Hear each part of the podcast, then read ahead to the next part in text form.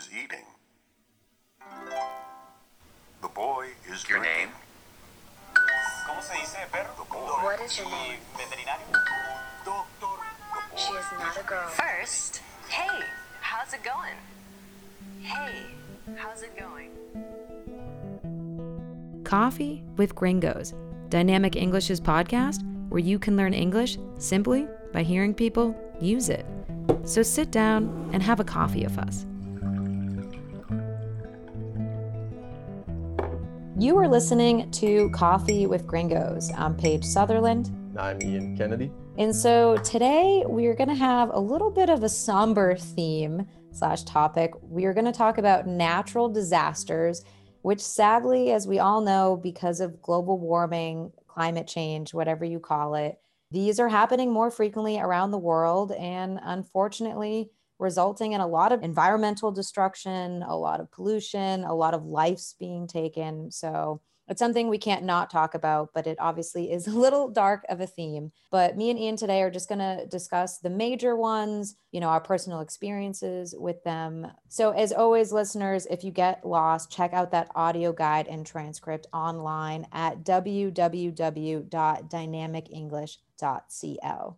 Okay, Ian, natural disasters fun stuff. So, the, the first one to kick us off, we just have to talk about because our listeners are mostly from Chile, and that is earthquakes and tsunamis. Exactly, Paige. Thanks for that. So, here in Chile, earthquakes and tsunamis are just a very typical part of life. It's uh, it's pretty amazing because I'm from the Midwest in the U.S. where we don't have any earthquakes, and so when I came to Chile, experiencing the first earthquakes and tremors, which are you know small shakes or small earthquakes that happen, they were so foreign and like to be honest, a little bit scary for me. But here in Chile, you know, earthquakes have happened ever since the beginning of time. There's so many huge earthquakes that have occurred. In fact, the largest recorded in world history happened in the south of Chile in 1960. And ever since then, there have been some major ones ever since. Most notably in 2010, there was a really big one. Uh, it was more than 8.0 on the Richter scale, which is you know very scary and luckily here in chile the buildings and the engineering is all structured to where it can withstand all of this activity. So in mm-hmm. other countries maybe a 4.0 or a 5 might destroy buildings. Here in chile it takes you know something really huge like a like a 9 or a 10 to cause that kind of damage. So like i said people here they feel an earthquake and they just carry on with their day like nothing's happening but earthquakes can be scary because you have no way of knowing that they're coming. You can Mhm. just be doing normal life and everything around you starts shaking. The walls uh, the ground it just really makes you feel the power of mother nature. And they usually last only you know 10 seconds to 30 seconds they're not that long. But of course time moves so slow when you feel things shaking around you. And you're kind of worried about what's going to happen. And what's dangerous about earthquakes as well is because of the movements that happen, it can cause a tsunami, which for those of our listeners who might not know what a tsunami is, is tsunami is an enormous wave that comes from the ocean that comes from the aftershock of an earthquake. So when the movements with the, the plates of the earth happen, this causes the tides of the ocean to come and you know really destroy coasts and people's homes on the coastlines and really cause a lot of deaths. And unfortunately in 2010 that was the main reason for a lot of the deaths that happened in chile with the major earthquake. It wasn't so much the, the earthquake itself but it was the tsunami that came afterwards. So many people here live on the coast that you know they were so affected. And sadly you know more than 100 people died due to this uh, event. Earthquakes and tsunamis are a big part of people's lives down here in chile and of course in other parts. Um, but uh, not so common for me in Missouri, where I'm from. And I don't think there's really any earthquakes in Boston either, right? No, I would get made fun of by a lot of Chileans because when there was an earthquake, I would just go to run. Like that's your immediate your immediate response is to flee. And you know, Chileans are like, oh, chill out. yeah, it's just I found earthquakes so unnerving because, like you said, you have no idea when they're coming and you have no idea how they're going to finish. So it was tough to judge what was serious and what wasn't because you're like, this feels like it's going on for a while. Should I run? Like, should I not? And that was always my panic when I was living in Santiago was you know the apartment would shake the building would shake and i'd look out the window to be like what are other chileans doing and like everyone's just carrying on with their day. And I'm like, I guess this is okay. Something I did get used to growing up in Boston was blizzards. Blizzards usually isn't a natural disaster that takes as many deaths as, you know, an earthquake or tsunami does. So I'm fortunate I live in a region that this is kind of the worst that we get. But it was funny living in Santiago because if it snows, which I don't think it did really much at all. When I lived there, people have video cameras and are taking photos and it's such little snowfall where where I'm from blizzards are common which blizzards are just huge amounts of snow that fall usually you know really fast winds the temperatures are really low but I'm talking you know snowfalls the size of an average male adult. Very very high many many feet of snow where you know the power will go out for days at a time. You could be trapped in your building because there's so much snow that's outside the door. I'm sure you're very used to it up there in the north. It's there's so much snow and it's so cold that it's important to mention that I think blizzards can be pretty mellow or pretty severe depending on where you live if that's something that normally happens as well. Mm-hmm. So for you to have a lot of snow, it's like, you know, whatever, this is Boston, it's it's cold, we got a lot of snow. People are prepared for it. Mm-hmm. But in other areas of the country, for example, just last month, there was a very severe blizzard that happened throughout most of the US, but Texas, which is a state located in the South, for those who don't know, it was severely hit with this cold weather, with lots of snow. And this is a place where typically they don't get this kind of weather. They're not used to this. So people were, you know, were losing energy. They didn't have energy in their houses. They couldn't stay warm. The whole state had problems, you know, with the energy grid, with food, with providing services for people and so sadly, there were some people who died due to just really just their state not being prepared for these kind mm-hmm. of events. And kind of like you mentioned at the top of the podcast, these kind of unexpected things are happening more and more because we're seeing this climate change, right? So further in the south, it's it's not so common. So you're having these strange events happen without even being able to predict it. So it's, it's a little bit of a wake up call to some places, you know, like Texas, for example, in this case, but they can definitely be cold and severe. Got to be careful. CWG officially has over 100 episodes, and we are among the top podcasts in Chile. And that's thanks to you. But we are always working to grow our audience, so make sure to follow us on Instagram, Facebook, YouTube, Snapchat, TikTok, and even LinkedIn. But most importantly, rate, review, and share us with all your friends, family, and coworkers. And if you want to take your English education to the next level, sign up for private or group classes at dynamicenglish.cl.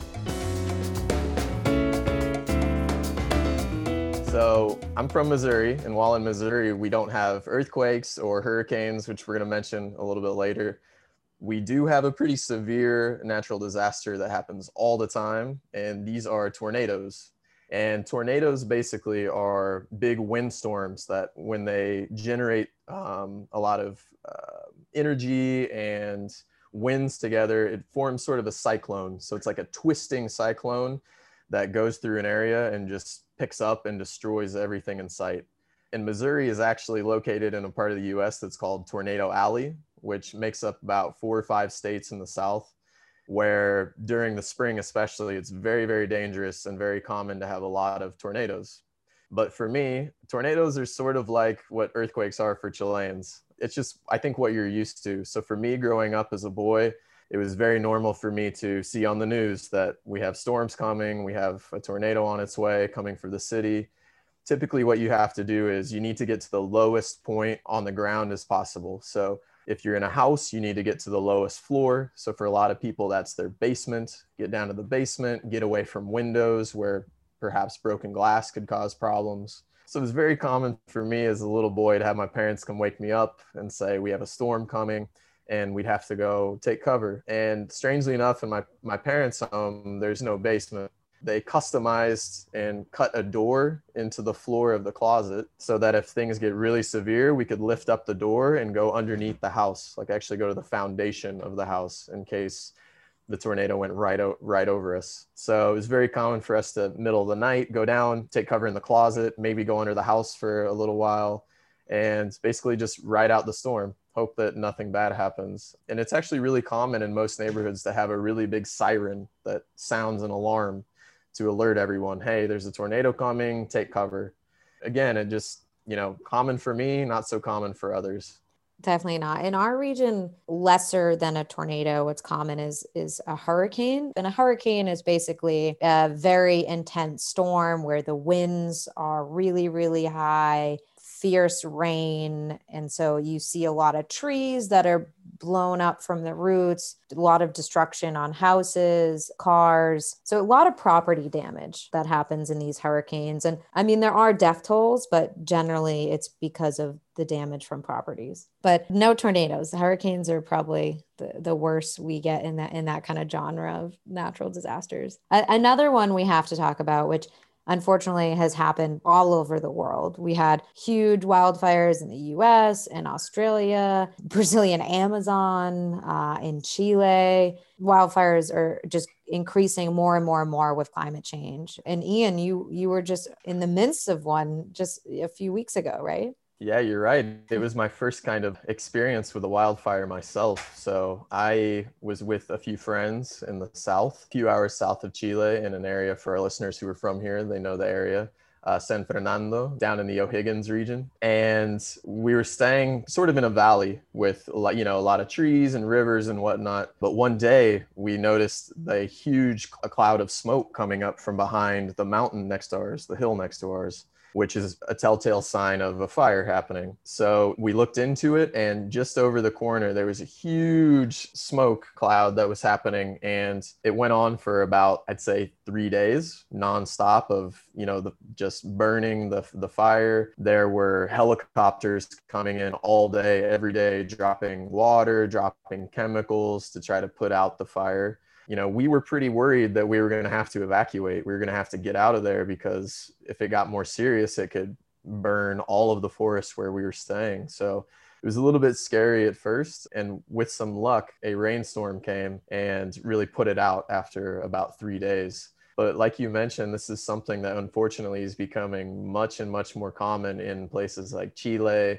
California, Australia, these places where we're seeing a lot of drought. And a, drought is a, an extended period of time without rainfall. So just think of really dry conditions in a lot of these places that are causing these fires. Like you mentioned in the Amazon, you know, millions of acres of the Amazon burned just last year due to this climate change. And so I think this is another natural disaster that's giving us wake up calls. Again, we see this much too often, and unless we do something to, to change it, they're going to keep happening more and more every year for our last one, you know, we started with Chile, we're, we're ending with Chile. Something that really surprised me when I lived in Chile was that there are volcanoes. There's lots of volcanoes and they're active. I spent Ocho the last year I was in Chile in Pucón, and the volcano there was at critical condition. I literally saw smoke coming out of it. You could see lava at the top of it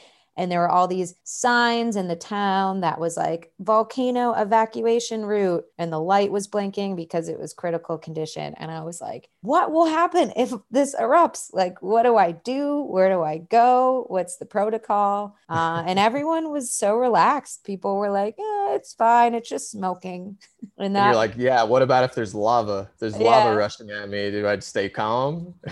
I just kind of i don't know if listeners or you ian have seen dante's peak but it's about this volcano that erupts and it just looks so terrifying. And i just envision obviously lava spilling into the streets but just this rush of cars and like no way to escape because everyone is flooding to the escape routes. I don't know. I didn't sleep great while i was staying there. Yeah i imagine not I bet you're afraid you're going to fall asleep and just get enveloped in the lava. It's very scary in that sense, you know, especially for people like us. We don't have, there's no volcanoes in Missouri, there's no volcanoes in Boston. So you come here and you think, well, shit, I need to follow the, the locals' lead to figure this out. It's like me for earthquakes, right? Same mm-hmm. with me here. I thought, wow, okay, volcanoes, I'm just going to follow their lead because I don't really know what to do. But again, you know, Chile is sort of a hot spot as we've as we realized for natural disasters. I think that's why the people here are so they're so nonchalant and they're very casual and I think they're very strong people as well because you know natural disasters have just always been a part of the culture, their history, and so you know instead of being scared and curling up in, in a ball in the fetal position, they kind of just say, you know what, this uh, this is life. We've dealt with this before and we'll deal with it again in the future and we just got to move on and stay strong. So i think it plays a big part into their personalities and their culture as well. They say here in chile that about every 10 years more or less there's a big earthquake. So the last big one that occurred here was in 2010 so basically that means we're due for another big one. My fingers are crossed that i'm in a safe place whenever that happens that i'm not on the 25th story of a building we don't know when it's going to come, but we have an idea that it could come. So, what floor are you living on right now? I'm on the 15th floor right now, which is not super reassuring. But, you know, like I said, the engineering's good enough here to where uh, we don't have to worry about the building folding in half. I don't have to worry about falling to my death. Yeah, that would be Chile would really take the the prize there with the social uprising, the coronavirus pandemic, and then having a, a, a mega earthquake. So I hope scientists are wrong. Me too. Yeah. So, listeners, as we said, kind of a somber topic, but unfortunately, with climate change, you know, things are like this are just going to happen more and more. So, it's good to know these words, what they mean, because they're going to be part of the conversation and the news probably frequently over the next 10 years. Uh, so, again, listeners, as always, if you get lost, check out that audio guide and transcript online www.dynamicenglish.cl. As always, thanks for listening. We'll catch you next time. Coffee with Gringos was brought to you by Dynamic English, where you can learn English simply by using it. If you're interested in taking classes or just want to learn more, go to our website at dynamicenglish.cl. Thanks for listening.